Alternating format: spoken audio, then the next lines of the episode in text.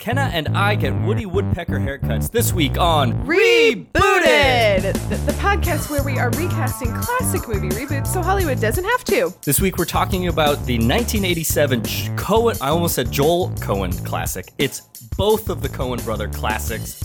Raising Arizona, starring Nicolas Cage, Holly Hunter, John Goodman, William Forsythe, Sam McMurray, Frances McDormand, Trey Wilson, and Randall Tex Cobb. That's right, guys. It's another split episode of a pile of great character actors that are doing crazy stuff for two and a half hours. Not two and a half hours, about two Is hour this runtime. It's actually shorter. I Um, would be shocked if this movie was two and a half hours because it's worth every minute. What's that smell? We don't always smell this way, Miss McDonough. I was just explaining to your better half here that when we were tunneling out, we happened to hit the main sewer line. Dumb luck, that. And we followed that You to. mean you busted out of jail? No, ma'am. Uh, we released ourselves on our own recognizance. What Evel here is trying to say is that we felt the institution no longer had anything to offer us. My lord, he's cute. He's a little outlaw. You can see that high. Now, listen, you folks can't stay here. Ma'am? You just can't stay. Now, I appreciate you being friends of Hi and all, but this is a decent family now. I mean, we got a toddler here. Say, who wears the pants around here, H.I.? It's the second week in in the last like three weeks we had a William Forsythe movie. Yeah. Very strange. I mean, you couldn't tell it was him and Dick Tracy. oh, because his face was completely smushed with a flat top. Because- Because of the makeup, Of course. because of the choices. Speaking of choices, Ugh. Raising Arizona is a movie chock full of choices. A movie that we uh has uh, we've had on our list for a really long time. You in particular have been championing championing a Raising Arizona episode. And as we crawl towards episode 100, we decided that we should bring out some heavy hitting movies um, Mhm. along the way. And so, uh, what did you think watch, watching it? Had you seen it before? I'm assuming you've seen this movie thousands of times. Yeah, I love I love Raising Arizona. I feel like it's one of those movies where it's oddly not seen enough, but if you have seen it, there are so many moments that are iconic. I don't know. I I I feel like you can't not love this movie unless you just don't get it cuz it is wild and I understand that and you might some of you may be like what are they talking about? Listen, if you can't handle a leather-clad bounty hunter with burnt baby shoes on his jacket rolling through the Arizona desert on the hunt for a child, I mean, I guess I get it, but also you're wrong. Yeah, I'm really glad we did this movie. If you haven't seen this movie, this is one that you really want to stop, hit pause, go watch the movie, come back. We're gonna take we're gonna take you through this crazy cartoonish Nicolas Cage, Holly Hunter, wonderful, al- almost fairy tale like movie. Uh, but before that, let's introduce ourselves. It's 2020. Maybe we have some new friends along the way, new people that have found out about us in the indoor times, as I like to say. I am Brian Flynn, and with me, as always, is my co host, the Kenna Trent. Kenna, how are you? I think I'm literally the only one. Like, have you ever done that thing where you like look yourself up on Facebook to see if somebody else out there has your name? Oh, yeah. Yeah. That's I'm why- the only one. Well, that's great. I'm one of 3 billion Brian Flynns, which is why I have to, like, redo my whole, uh, What- my pen name Which is why you should have sold your Instagram handle to get that cash. to that f- mildly famous person. yeah, I guess so. I, I'm not struggling that bad. You know, I, I, I am one of the lucky ones who still has uh, employment. So uh, not yet.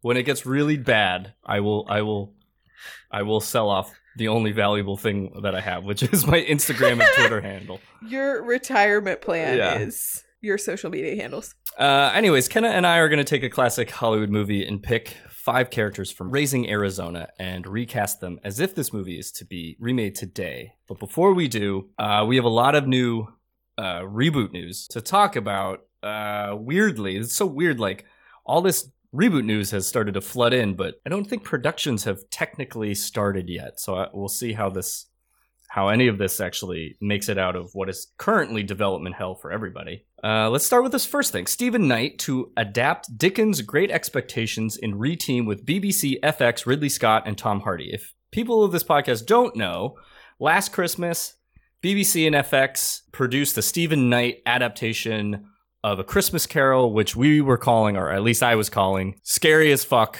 Christmas Carol, hmm uh, starring Guy Pearce as Ebenezer Scrooge, which I really enjoyed. I, did you watch any of it?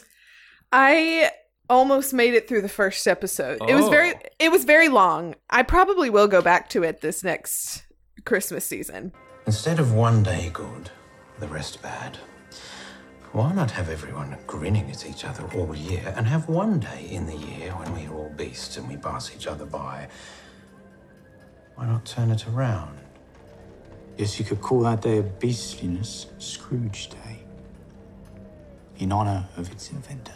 No, yeah, the aesthetic is cool. This is one we've been following closely too, because I don't know if you remember, but you called this as part of the Charles Dickens extended cinematic universe when it was announced that they were going to make a Christmas Carol and possibly other Dickensian works were going to follow that. Yes, I, I forgot I had said that stuff. But yes, so we're on to Great Expectations. They're kind of coming out with the the hits here. Christmas Carol, Great Expectations. I'm sure Oliver Twist will be right behind it. Um, I really enjoyed their Christmas Carol adaptation. Um, I can't wait for this. The weird thing though is that like they last time they were like, oh, Tom Hardy's gonna play like a mysterious cameo, and I don't think he's in it at all. Is So- he not in it? I I swore I never saw him once. So I'm kind of confused as to what his role will be this time, whether it's still just as like a producer or if he will actually show up. Um He is to play Miss Havisham. and they'll just be like, "Why you still wear that dress, Miss Havisham?" And he's just like, "We'll be like, oh, okay." yeah, no, yeah, that's pretty accurate. That's a great Tom Hardy impression. Thank you. Um, I'm here for it. I think this team is great, and clearly FX is gonna ride the Tom Hardy Stephen Knight train until it runs straight off the tracks. So let's just go along with it. Here's the other thing. It's like they're probably just reusing sets from like Peaky Blinders, right? Like it, it, it- the production cost is probably so low that it's just like all we have to do is just like trim some coats and like rearrange the furniture and Mhm. we're done. So I feel like this still kind of like makes itself at this point. Yeah, like there have got to be places in England that are just like a rolling circle of productions just coming in to be like, we need gas lamps and scary old London streets. I think you're right. Like I think a lot of England's GDP is just like let's keep making productions of like Dickens and Shakespeare productions Mhm. forever all the time and then like the country just gets like a massive cut of all that money. And I'm like I wish America had something like that. I wish like we just were constantly inundated with adaptations of like Mark Twain's work. Like we're just getting Yeah. a Huck Finn every year. We're getting a Tom and Huck every year. They're like it's If like our. Spider-Man. I know. But instead it's like we treat like Michael Bay movies like like works of of art. Yeah, but just imagine if like the government got a share of like every Michael Bay Transformers movie. We'd have we would we'd be set. I mean, are we sure that mean, if we did, then we would have healthcare for all. That's all I know. That's true. Transformers like 17 or whatever made so much money. Uh, okay, so that's a little guy. Let's move on to uh, a bigger fish here. Le- Legally Blonde three. You want to take it away?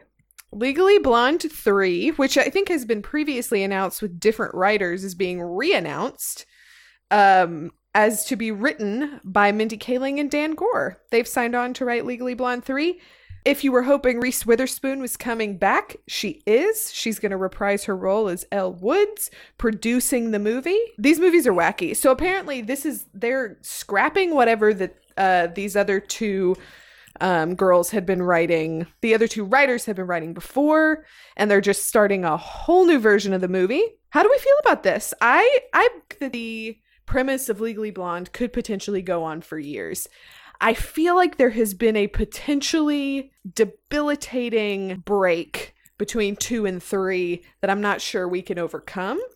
But I don't know. Yeah, I'd have to check the tape on what I originally said on this property, but I believe I was pro Legally Blonde franchise, especially since Reese Witherspoon is back. You do make a good point about the timeline. Like, what's the heat on this? Well, I Um, mean, I feel like that's the entire premise of this godforsaken podcast is that is that who who is clamoring for this in such a way that I don't know how many years it's been. I mean, at least what, like 15? yeah. Like it's been a long time since the last movie came out. Oh, at least 15 cuz the musical came out in 2007. What you want, Warner, what you want is me. But you need to see me in a brand new domain. Warner, in a different setting. You will see you're getting all of this plus a brain. I'll meet you there Harvard with a book in my hand. Big sturdy book, big wordy book, full of words I'll understand and write. to what degree are we asking for legally blonde in such a way that it shouldn't i don't know take on a just a new identity like i don't i don't know do we need it I'll say that there's definitely room for it, whether we need it or not. Legally Blonde has always been a very strong, like, feminist comedy. mm-hmm. And I think that that alone means that we do need it. The particular vehicle of this franchise, I don't know. But uh, you know what? What do I know? Uh, let's say let's say go for it. It could- Uh, let's it could be a huge moneymaker uh but also here's the thing too is now that we've lived in a world where movies aren't coming out in theaters i feel like more than ever i'm just like please don't give me the same old stuff like i Yeah. want to go back to i want to know that we did something with this time you know I do know. Yeah. All right. Um, and it is with sad news that we're going to close out on a couple of uh, brief uh, RIPS for actor Ian Holm and director Joel Schumacher. Uh, at the time of this recording, Ian Holm passed away, I believe, last Friday, and Joel Schumacher passed away earlier this very afternoon. Uh, I saw the news and I put it on our docket here. Um, for fans of this podcast, if people feel like celebrating these these great creators and artists, um, Ken and I did Fifth Element, starring Ian Holm, uh, episode forty eight of our old podcast, The Boot, which you could find on this timeline. Uh, Ian Holm starred in such movies as the Lord of the Rings movies, Fifth Alien. Element, Alien, classic. Uh, Joel Schumacher, prolific director, director of such movies as The Phantom of the Opera, which we did on episode 51, and Batman and Robin, which we did on episode 67. Also directed um, Batman Forever and Phone Booth and uh, why can't I think of his more famous movies? Just the just the tacky bad ones that we all make fun of. Um, the Lost Boys, Falling Down, just um, someone who has been a part of cinema for the last 40 years. So, um, to all the fans out there who are to miss these wonderful creators, uh, really, it's really sad, but we'll always have their work to remember them by. Let's Um, pour one out anything else? for else? Ian Holm and Joel Schumacher. And by pour one out, I mean a rousing rendition of Kiss from a Rose.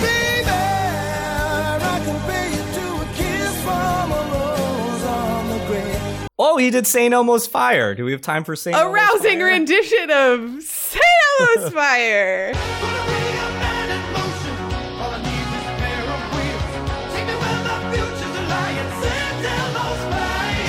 Boom, boom, boom, boom, boom. so inspirational.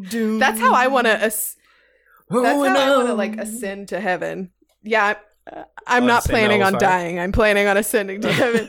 I, I'll know it's my time when I can. I'm the only person in the room who could hear St. Elmo's Fire. and you're just like lifted up. Oh, do we have time to talk about one more thing? I, it's our podcast. Unless it's not on the docket for the next episode, but did you watch the um Bill and Ted trailer? Oh yeah. What did you think?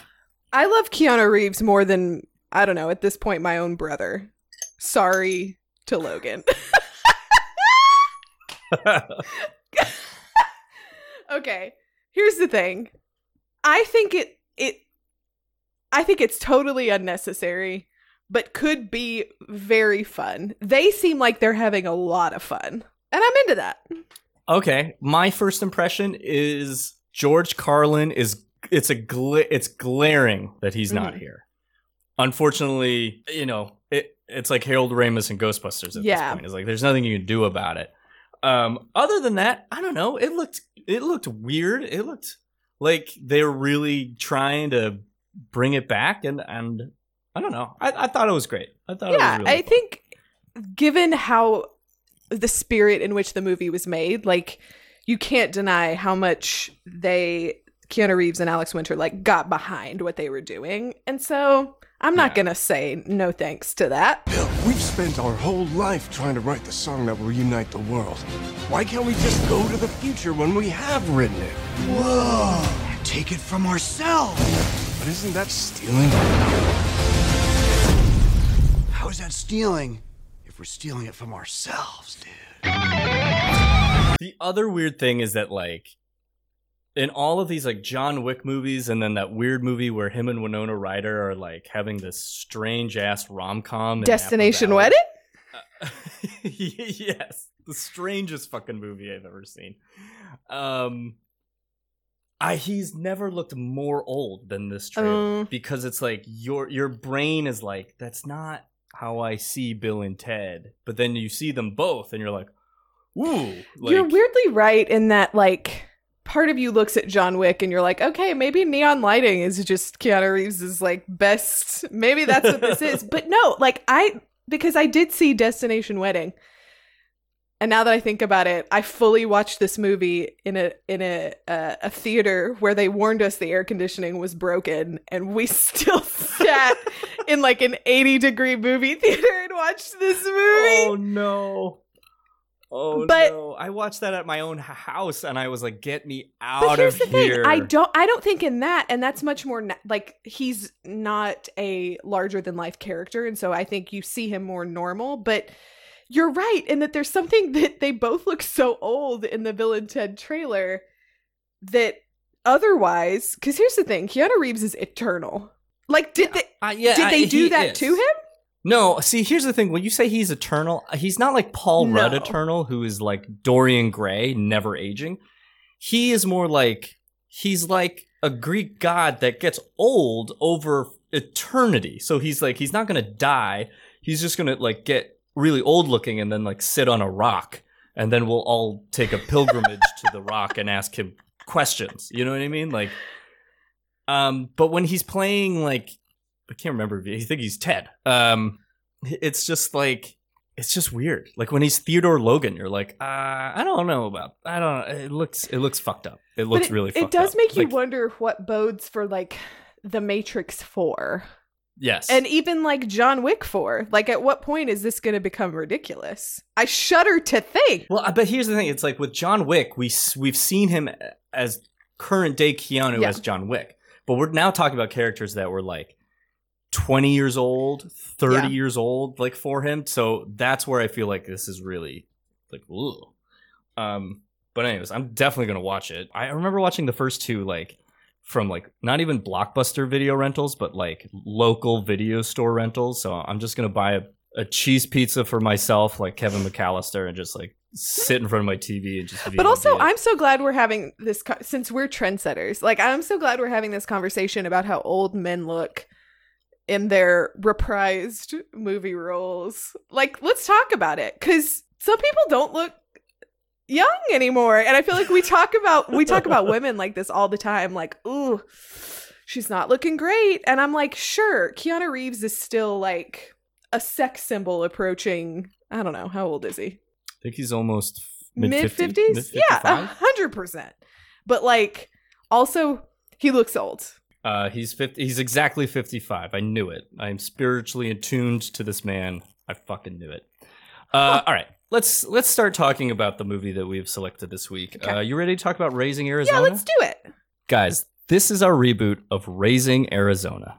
Then there's the diphtheria tetanus, what they call the dip tet. You gotta get them dip tet boosters yearly or else he'll develop lockjaw and night vision.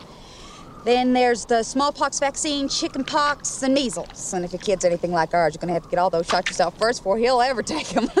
Who's your pediatrician anyway? We ain't exactly fixed on one yet, have we, Hi? No, I guess we don't have one yet. Jesus, well, you gotta have one. You gotta have one this instant. Yeah, well, what if the baby gets sick, honey? Even if he don't get sick, he's got to have his dip tet. He's gotta have his dip tat, honey. He started his bank accounts yet? Have we done that, honey? We gotta do that, honey. What's that for, Dot? That there's for his orthodonture and his university. Now, you soak his thumb in iodine, you might get by without the orthodonture and won't knock a thing off the university. Riley, Riley! You take that diaper off your head. You put it back onto your sister. Anyway, you probably got the life insurance all squared away. Have we done that yet, honey? Gotta do that, Hi. Eddie here's got our hands full with this little angel. Yes, ma'am. What would Ed and little angel do if a truck came along, splattered your brains all over the interstate? Where would you be then? Yeah, honey. What if you get run over? Or you got carried off by a twister? Uh, no joke. Within five minutes of this movie, I was like, I, oh, we like you see Holly Hunter. She's taking Hi's uh, the Uh-huh. mugshot, and you were kind of going through this montage of Nicolas Cage's character introducing us to this movie, and I'm just like, man, how did Holly Hunter beat out Frances McDormand for this role? And then, There like, she is. 20 minutes later, oh, I was so relieved. I was like, there's no way this world would let Frances McDormand not be in this movie, especially since she's Joel's wife. Is she married to one of them? That's a good question. Maybe was? I think that she is currently married to Joel Coen since 1984. Holy Oh, shit! wow. And this movie came out in 1987. So I don't know. I I I don't I don't know why it's not no. Cre- I'm not taking credit because it's so easy to have guessed that she would be in Yeah. any of their movies. But uh, I was just really relieved that she She's finally so made it. I I love I love the like assuredness with which everyone in this movie speaks because you almost can't even hear how insane it sounds. Like at one point she tells her they're going to develop lockjaw and night vision. It was one of my favorite pieces of trivia because they do speak very Mhm. strange. And in the trivia, it says that like they researched the things that these characters would have read, like local newspapers and magazines and the Mhm. Bible. So there's all this like jumble of like, it's like a very distinct way that they communicate that's not that's so elevated from reality but it pops it Yeah. like moves and the humor just kind of it's nonstop it's just like if you're not paying attention you will just miss because there's everything. something about like there was a point when I was casting where I was like the part of it, the joy of the movie is that they're like celebrating the idea of white trash and showing the plain ingenuity of these people that I think is really kind of beautiful because it's not a complete indictment of like dumb hicks. It's about people's basest instincts in uh, exceptional circumstances. Like that i think there's yeah. something really more profound than maybe even on the surface of this film. I gotta tell you, I'm a little scared, Hi. How comes that, honey? Well, we got a baby Hi. It's awful big responsibility. Honey, uh, could you slide over a tad and raise the nipper up? I mean, we never done this before, and I'm kind of nervous. You're doing real good, sugar. I love you, Hi. We're set to pop here, honey. Now, you gonna help, aren't you? How's that, honey? Contribute to the management of the child. Just quiet evenings at home together. You can count on it, honey. Everything decent and normal from here on out. We're set to pop here, honey. Raising Arizona came out in 1987, directed by Joel and Ethan Coen, directors of such movies as The Big Lebowski, Fargo, and pretty much every great movie since 1997. I, I'm pretty sure that they've had like a Best Picture nom for the last like 20 years. Give or take a few misses here and there. It stars an incredible cast of people that we're gonna go do today. We're gonna do uh, Nicolas Cage as H.I. Hi McDonough, Holly Hunter as Ed, um, and then you and I are gonna Mhm. split. John Goodman as Gale, William Forsythe as Evel, Sam McMurray as Glenn, Frances McDormand as Dot, Trey Wilson as Nathan Arizona Sr., and Randall Tex Cobb as Leonard Smalls. It was hard to narrow it down, so we figured we'd do the first two and then would talk a little bit about the other people as briefly as possible. But uh, it, it's one of those movies where every character is so important that you're like, we have to. and I'm excited to see because when we were sort of spelling it out, all of these people come in pairs.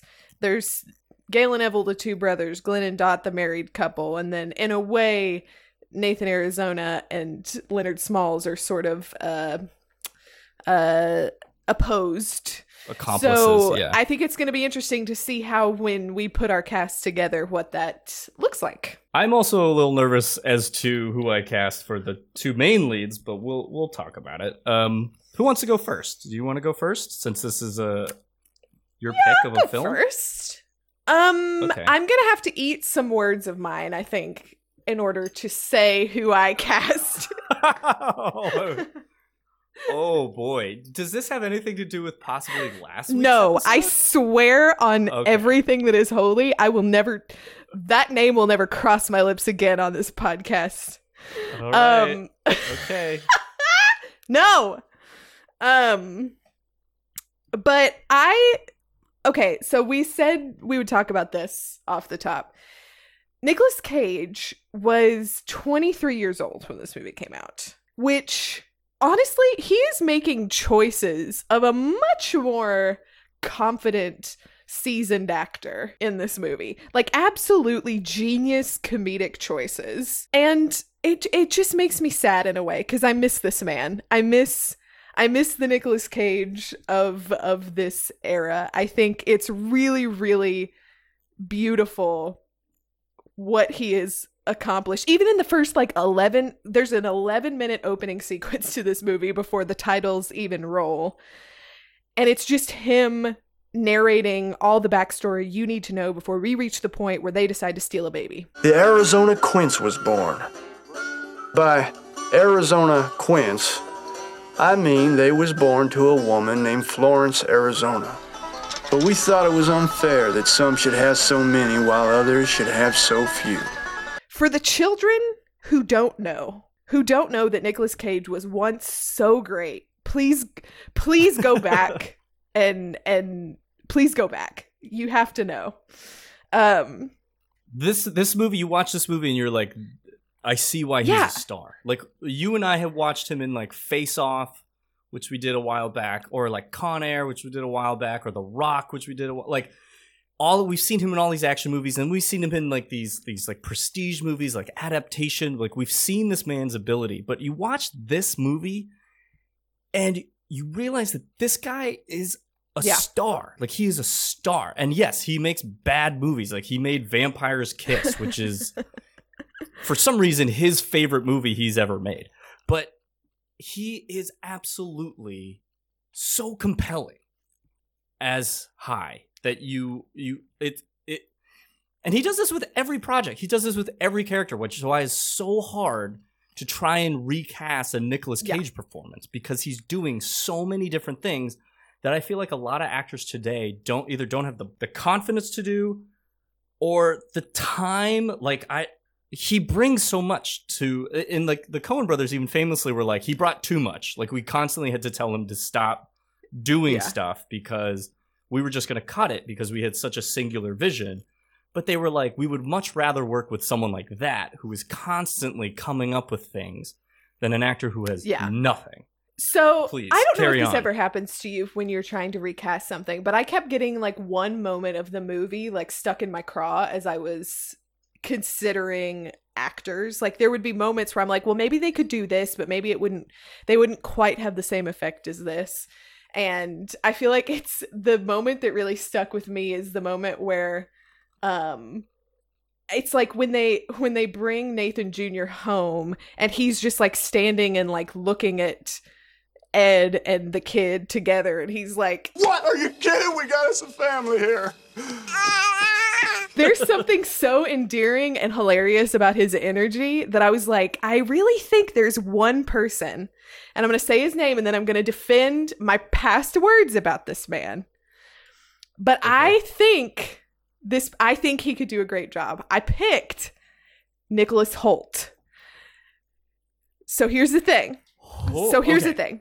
In a, in a recent episode, I think I said that I I wish I wish that he wouldn't that Nicholas Hoult as an actor wouldn't get kind of stuck in the in the specific rut it seems like maybe we found him currently in in which like you know how like Keira Knightley is always cast in like period pieces and if you know that there's going to be a movie about this woman after the Holocaust falling in love with like a man and like like Keira Knightley it's going to be Keira Knightley like she gets first look at every Jane Austen Yes. remake. Like And- she's just like and on I think she's a I think she's a good actress and I think she's a better actress than just like oh well this is what she does. And I think Nicholas Hoult maybe falls into that same category where like he was hilarious in The Favorite and he's really good in The Great, but I don't think that is the full extent of what he can do and I would love to see him especially because he's really been showcasing his comedy chops of recent, I think something like this would be a bold choice for him. And I would be excited to see it. I would say if I wasn't watching The Great, which everyone should be watching, I would think you had lost your fucking mind. Like I like I, I would have been like I would have absolutely been like no. Having watched The Great, I get it. I totally get it. And I'm I'm just I'm very taken aback that this is where you Mhm. put him, but he he is so good in The I'm Great. just trying to put my money where my mouth is because I did say, hey, I would love to see him do things. And then if I went and cast him a few episodes later in some, you know, Casablanca, which is an upcoming episode, like if I had done that, I think we would have been like, well, yes, of course, this is who he is. This, this is a game changer. This is more like him in Mad Max. Yes, which we love. Yeah.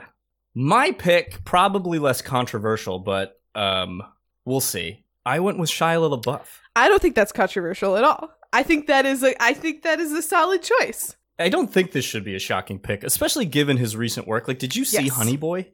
He was amazing in that. And like, uh, not that I think that these two actors are analogous as performers, but I think my that I think that Shia LaBeouf has the energy and dedication to give the options that you want that that, that Nicolas Cage gave. Like he won't do the same things, but he will come to the new director of this and be like, "I have 30 ideas for who Yeah. this person is." And they'll have to be like, "All right, pick 3 and let's go with that." And you want to know another thing?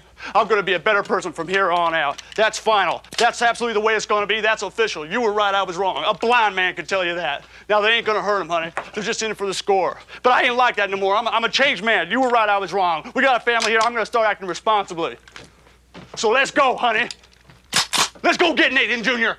And he's he's certainly not as young as Nicolas Cage was at this time. I don't know. See, that's the weird thing about like doing some of these movies when you realize that people were like 22, Yeah. 23, 24 and being like our stars are not that old now. Like our stars are like 48, 49, 50. Like weirdly like we've just sort of aged with these stars and as younger people come in we're like okay, well wait until you're a little older to put it's almost like we're we're aging our casts up just slightly. Mhm. Like but in the 90s it was like, oh, let's have 20 year olds play teenagers. Now where it's like, well, let's have 30 year olds play teenagers. and so now anytime a teenager plays a teenager, we're like, no, "Ugh, we don't like it. ugh, I don't want to. I don't want to have sex with that. like, get it out of here.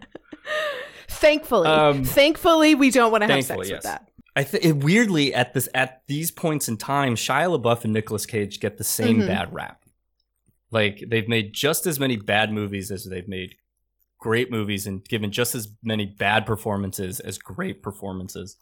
So he's someone that I'm just like, I'm not scared if he does. Yeah, He might scare me later on, like with what he does, but this he can he could do this, and this is also like weirdly like a return to comedy for him in a weird Mhm. bit, which he hasn't done much of since I don't know, even Stevens, which I'm sure he never wants to do that again. But I, I think you're right in that it right especially now like I don't know are there zoomers who who only know Shia LaBeouf from maybe like later Transformers movies and are like I don't know he's like that weird guy who now does like super serious self-reflective pieces. Like no go back watch a few episodes of even Stevens. Like the kid was born with comedy chops I think it's there and then watch Honey Boy and realize, oh, this guy is way more talented than we gave Yeah. him credit for.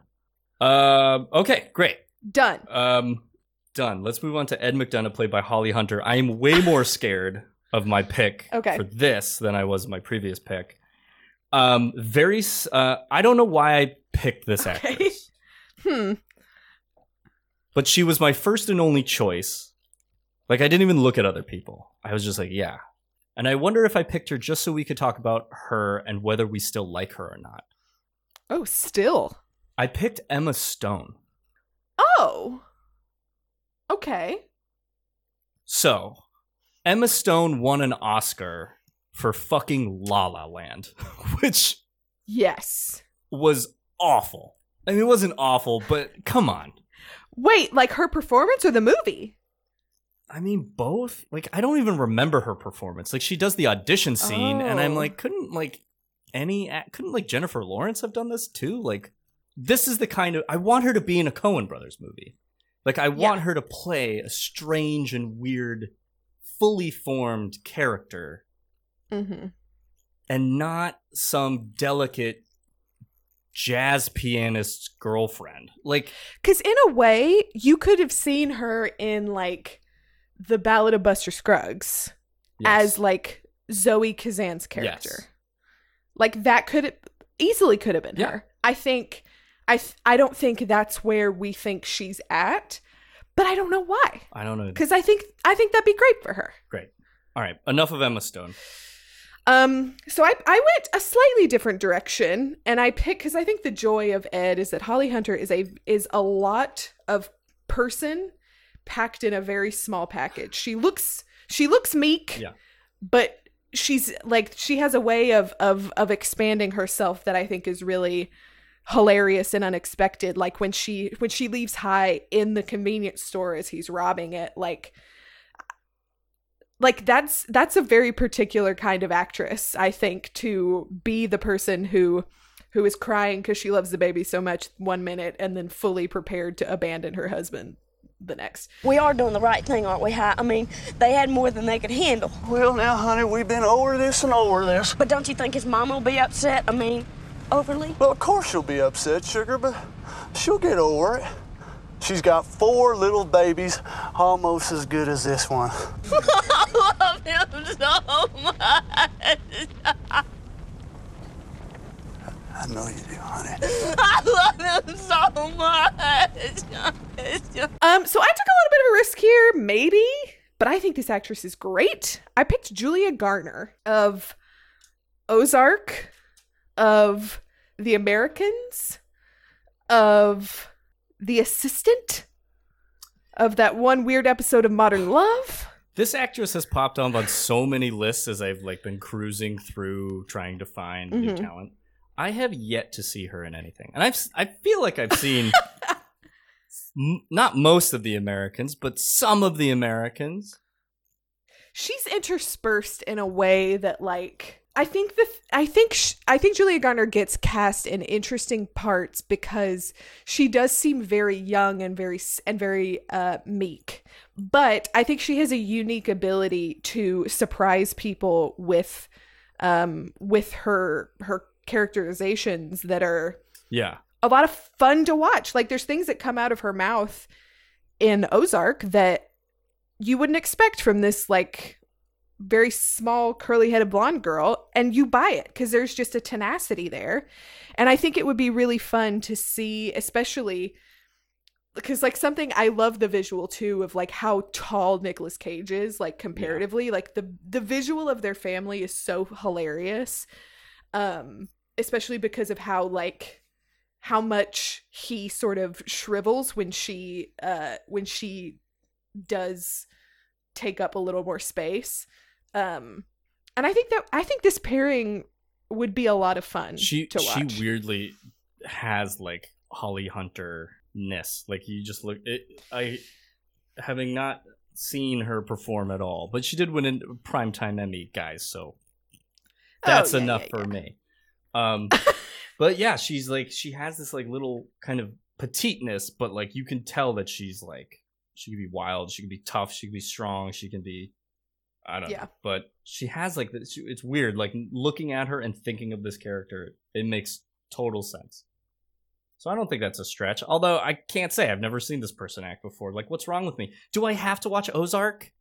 Why does Netflix no, keep, want to keep watching The Americans. You'll get there. Okay, uh, I got so much to watch, and now Cobra Kai's coming back on Netflix. I really don't know if I have the time. Brian, Brian. It just came out today. You know how hap- I've been waiting for this for months. Let's just move on. Great pick. Moving on. Uh, Gale, played by John Goodman. Okay, so this is where we're splitting up. I wish we had we. I what are the? Did they have a last name? I, I want to say it's one of those things where they aren't credited, but at some point they say their name, their last name. I don't know. Uh, Gale, played by John Goodman. It's very similar to recasting Nicolas Cage. John Goodman is no Mhm. easy task. Like, it's crazy to think how much John Goodman has just been our lives as a performer. Yeah, Like, my whole life, he has been on TV or film. yeah. Also, I picked an actor previously, and then I I was like, I think she, I think Kenna might pick this very same actor for Evil. Okay. So I was like, all right, I'm going to try and find another actor for Gale, which is I think is a very good choice. But in case I don't know, we'll just get. Back. Okay. Okay. Okay. All right, so I wanted to pick someone that had that people know, who has a level of talent that Goodman has, but maybe maybe his best things are yet to come, and he's Mhm. also funny. So I ended up picking uh, Jesse Plemons from Uh, The- love Jesse Plemons. The Irishman, Game Night, Friday Night Lights, Breaking Bad, Breaking Bad. El Camino. I don't know if he's in Better Call Saul. Mr. Kirsten Dunst, like he he's the kind of he's the kind of actor that just like weirdly he's like one of the very few actors that got out of Friday Night Lights. It's like him and Michael B. Jordan Mhm. are just like, yeah, we're the guys now. yeah. Um So not like not like the stars of the show. Like right. Like there were other actors on Friday Night Lights Like, that like haven't haven't. am I gonna made- bring like, up- Tried. am I gonna bring him up? Tried to make it. Am I gonna bring They up my boy? What if I? What if I just left the Zoom call? um, I wouldn't blame you. Um, that's who I picked because I think it, it's like Gale and Evil play, you know, not to the same extent as Leonard Smalls, the bounty hunter, but they play the antagonists like they play the fox in the hen house kind of. You know, you're always at unease for the baby and the family when they're around. mhm. They they're the they're the monkey wrenches in the gears kind of thing, and I and I always think Jesse Plemons plays that really well. But there's a picture El Dorado Hi. Though the locals call it the Farmers and Mechanics Bank of LaGrange. Looks like a hayseed bank. To tell you the truth, it is a hayseed bank, except for the last Friday of every financial quarter. There's more cash in that bank than there are flies at a barbecue. And guess what day it is tomorrow? When all the hayseeds come in and cash their farm subsidies checks. A1 information Hi. Got it in the joint from a guy named Lawrence Spivey, one of Dick Nixon's Undersecretary of Agriculture. That's who I picked. I really don't have any other things to say.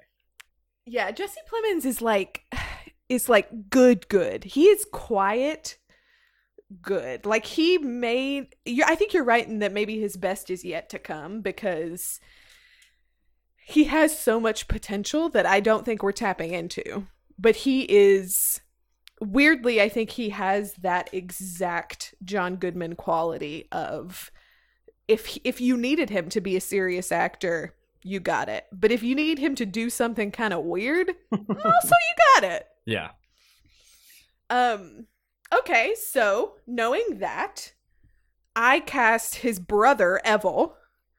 Um and the person I went through a few weird choices for this and ultimately landed on someone who I think um I think would be a lot of fun to watch because I think he's a good actor, but I think it's he's kind of someone where like if we if he had a if we saw more of him and if we were able to see him cut loose, I think we'd get some interesting stuff. I picked Paul Walter Hauser. Dude, What? that was the guy who I was going to pick for Gale. And I was What? like, Ken is gonna pick him for Evelle. What? For no fucking joke. What? For real. How? hundred percent How? cross my heart, hope to die. Like I was like, oh, Paul Walter Hauser is should be Gale. And I was like, something in me is saying Ken is gonna pick him for Evelle, because he is kind of more an Evelle. Like Evelle's kind of the the the follower, He's- you know? Yeah, he he's not the brains of the He's the younger brother who just kind of does what Gale says. And I I like that's so weird. I like How is that possible? I I don't know. Like maybe we're maybe we're hitting a stride towards 100 that we're finally like ah yes. But yeah, we should we should do an episode one time where we try to cast who we think the oh, other person is. impossible. I also remember I, remember I don't know. it would be almost impossible. Well, I would I'm down for it. We should try it. But you know what's really weird is that my second choice for Evelle was Aaron Paul. Ooh. That's that's creepy. That's weird. okay. I think that's perfect casting because that makes total sense to me. Yeah. Um Book it. all right.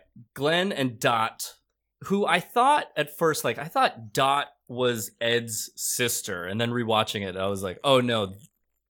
Uh Glenn is Hi's boss." They're just like yeah. work friends. Okay, now we're really into character actor territory, which I don't know if I'm the best at, but I wanted to give it to an actor who would probably give it a similar broad performance as the original Glenn, played by Sam McMurray. Um like you said, like I just got one scene stuck in my head and I just picked this actor. Like the scene where Glenn tells Hi that he and Dot are swingers and that Yes. they can wife swap and Hi just goes full like Uma Thurman the bride, like red siren, like don't touch my wife kind of moment. Yeah. What am I talking about? I'm talking about sex, boy. What the hell are you talking about? I'm talking about L'Amour. I'm talking to me and daughter swingers, as in to swing. I'm talking about wife swapping. I'm talking about what they call nowadays open marriage. I'm talking about. Keep your goddamn hands off my wife. I don't know. I just saw Beck Bennett from SNL, just like the creepy, like creepy friend at work Yeah. who's who like one minute is like just kind of you know, he has all his shitty kids and the kids writing fart on the wall and he's just like he's just drinking his little like natty light and then the next minute he's trying to convince you to like sleep with his wife. Um so that's who I picked. I think that's really I think that's really good because have you seen um have you seen Shrill? Aidy Bryant's show on Hulu. Uh I have not. I know what you're talking about. There he plays a character who like she she's getting trolled by someone on all of her articles someone who's like uh who is like body shaming her and saying all of these like nasty things to her. And so she finds a way to figure out where this person lives and she goes to find him and it's Beck Bennett.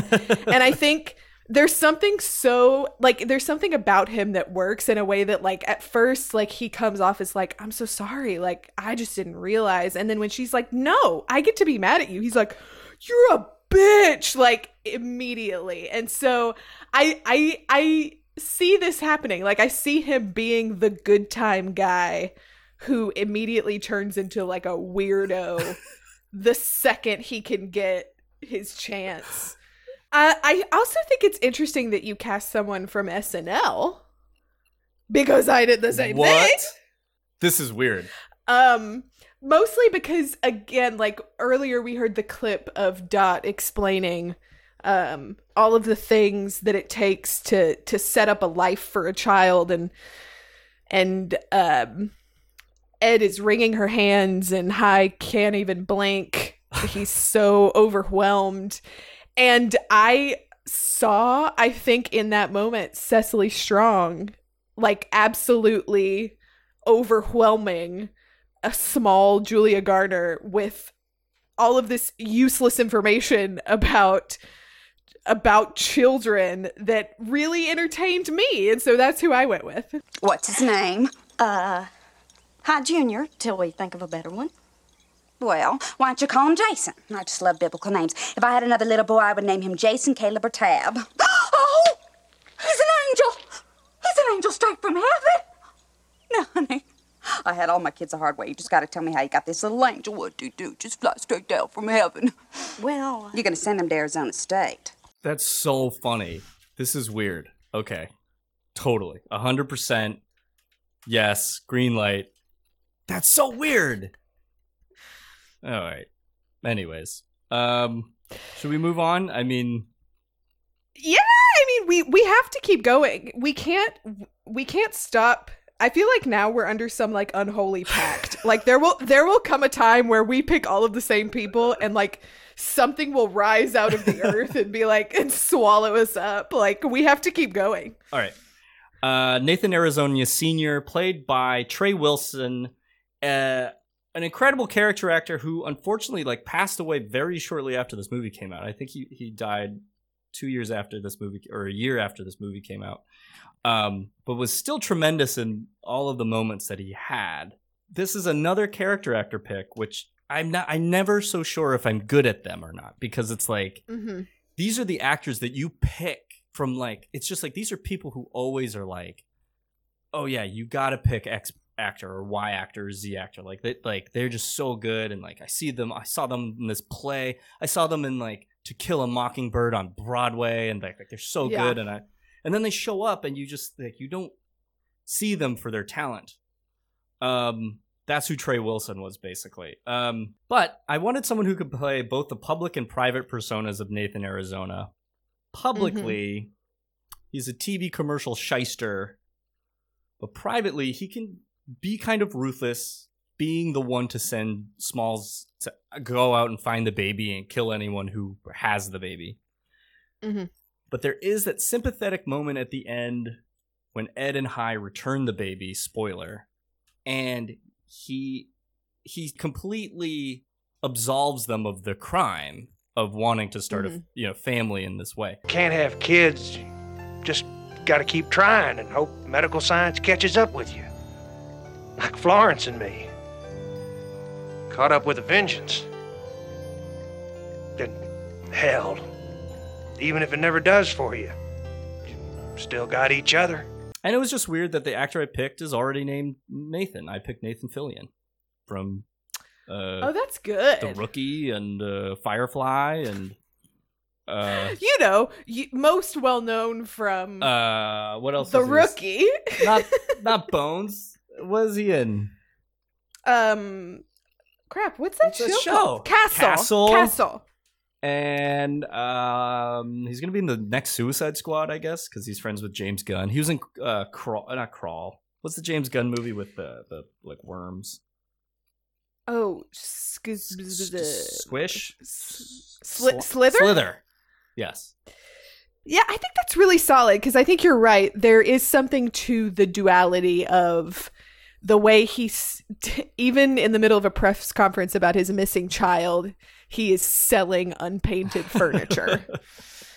um but when you get him into the scene where they're taking his fingerprints and he's like I I didn't like you you believe every as weird as it is and as much of a sh- as shyster as I think we're supposed to think he is, you still believe it cuz in the end he's able to be like I get it. Yeah. I I get I get why you did what you did and I'm glad you brought the kid back, but don't give don't give up. Kid kidnappers. Um yeah, I think that's really interesting as a choice. Um I don't think actually there is something strange to uh my pick for Leonard Smalls. Did you pick Alan Tudyk? no, but that would have been wild. Did you um pick, uh, the lady from Castle. no, I I don't even I don't know. There was a woman in Cass. I don't I don't know. Um I picked for my Leonard Smalls Shia LaBeouf. Oh, weird. Yeah, I get it. Yeah, totally. Um, because I think within the character, yes, obviously there's something about Shia LaBeouf that screams out for this, but I think what's unique about him, what's unique about the character is that he is also in a way part of the comedy of it all and so there has to be someone doing this who is not entirely taking themselves seriously Now, of course, I do hunt babies on occasion. Here you got one you can't put your hand to. Mister, I got the cops, state troopers, federal BI, already looking for my boy. Now, if you got information, I Cops won't find your boy. A cop couldn't find his butt if he had a bell on it. You want to find an outlaw, you call an outlaw. You want to find a Dunkin' Donuts, call a cop. but here's the thing i could see i could see him as Hi too so It. You know what I think? Let's have Shia play both roles, and then they they can Oh. fight each other, and you know, with a they'll fight a double, and then the, I'm into he'll put on crazy makeup to play small, smalls. i'm into this um, and it'll be it'll be more symbolic because Smalls is really like he's the reckoning that Hi sort of once brought yes, on himself He's like the Yeah. vision that that Hi imagines, like the, the sort of like the dreams that Hi has, like seems to come from a place of like divinity, and so so Mhm. Smalls is a character that seems to step out from that that like world, almost in like a weird Stephen Kingish kind of way, but Yeah. um, okay, yeah, totally. Uh, sh- well, I think that's all one, two, eight characters it. that we had going today. Uh, shall we get to old B Peps? absolutely Guys, where does Barry Pepper go? Weirdly, in a movie filled with crazy, crazy characters, hmm after this these eight, they kind of fall off into like just bit part like territory. yes Um where did you put Mr. Pepper? I made him what the credits call the machine shop earbender, as played by M. Emmet Walsh. Okay. I made him the parole chair. Oh, that's a good one. I figured I was it was between that or the prison psychologist. I felt that like he should be in there early, he should be in there Mhm. often, and then just he's just kind of gone. Yeah. Um Do you have any other notes on this movie? I think the way this movie ends is really perfect. And it's just it's just good all the way around. Like I when I when I texted you and was like, "Hey, we should do this movie." I was watching it and my roommate was watching it for the first time. And it was one of those things where I was like I don't I don't know how I don't know how people take this movie, but I think it's I think it's kind of perfect for what it is. And there are things about it that are eternally funny to me, like Nicolas Cage's face as he's saying that like he's growing unhappy with his life and he starts driving by convenience stores that aren't on the way home. Like that is funny. That's really funny. Him telling his wife that it's not considered armed robbery because the gun wasn't loaded. Like that's funny. Uh, I didn't know this, but Barry Sonnenfeld, director of MIB and uh, Pushing Daisies executive, uh, he was the DP. And after Oh, yeah. learning that, it makes sense why this movie has such a cartoonish tone that a lot of other Mhm. Coen brother movies don't necessarily have. But like I didn't know I didn't know that he was such an early collaborator with them, but it, it's weird that like it feels like in some way his style has informed other movies of theirs, but like this movie in particular has such a like an elasticness like in in Mhm. in its world like you you almost feel like you could be watching like a Warner Brothers cartoon like Roger Rabbit Yeah. could step out at any moment and it would be completely fine it, it's it's really strange that it exists on this one level and then on this other level is completely dramatic and scary and um relatable and foreign at the same time, and and it again, it just makes me want to watch like every Coen Brothers movie because they are complete masters of storytelling, and uh, I just sound like a film school asshole, but um. You haven't seen The Big Lebowski? Like what? You've never seen Barton Fink? I actually haven't seen Barton Fink. That's one of the ones I've missed. I actually haven't seen The Big Lebowski, and you know what? I don't think I would like it, and I'm okay with that. I don't know. I think you actually would like it very much. Don't tell me what I would like. First of all, it's got Philip Seymour Hoffman, R.I.P. You, him alone is worth watching it. But I mean, Jeff Bridges is like it's a classic. It's uh, yeah, it's very good.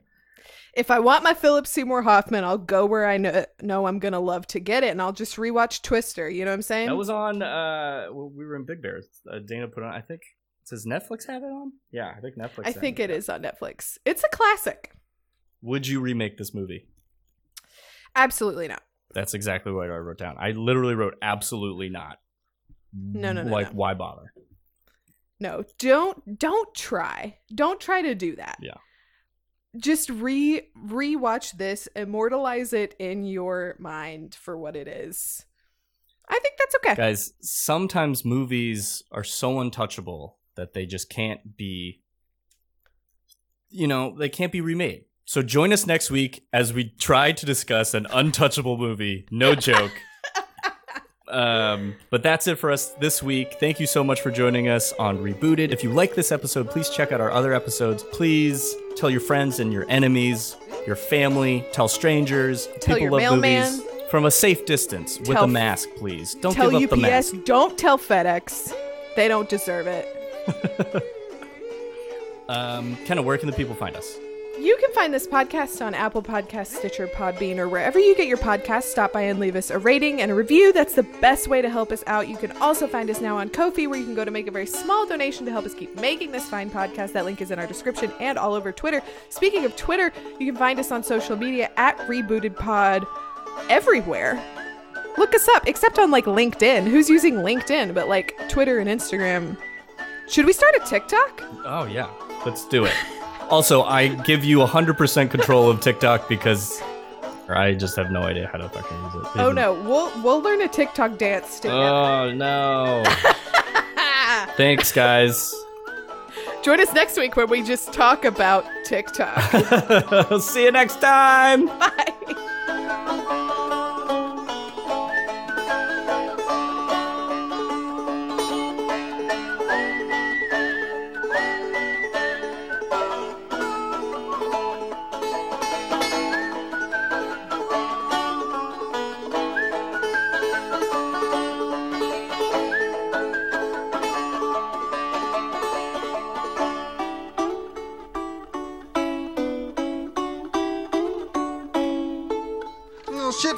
That's why they call it a way homer. Why's that? Because you only get it on the way home.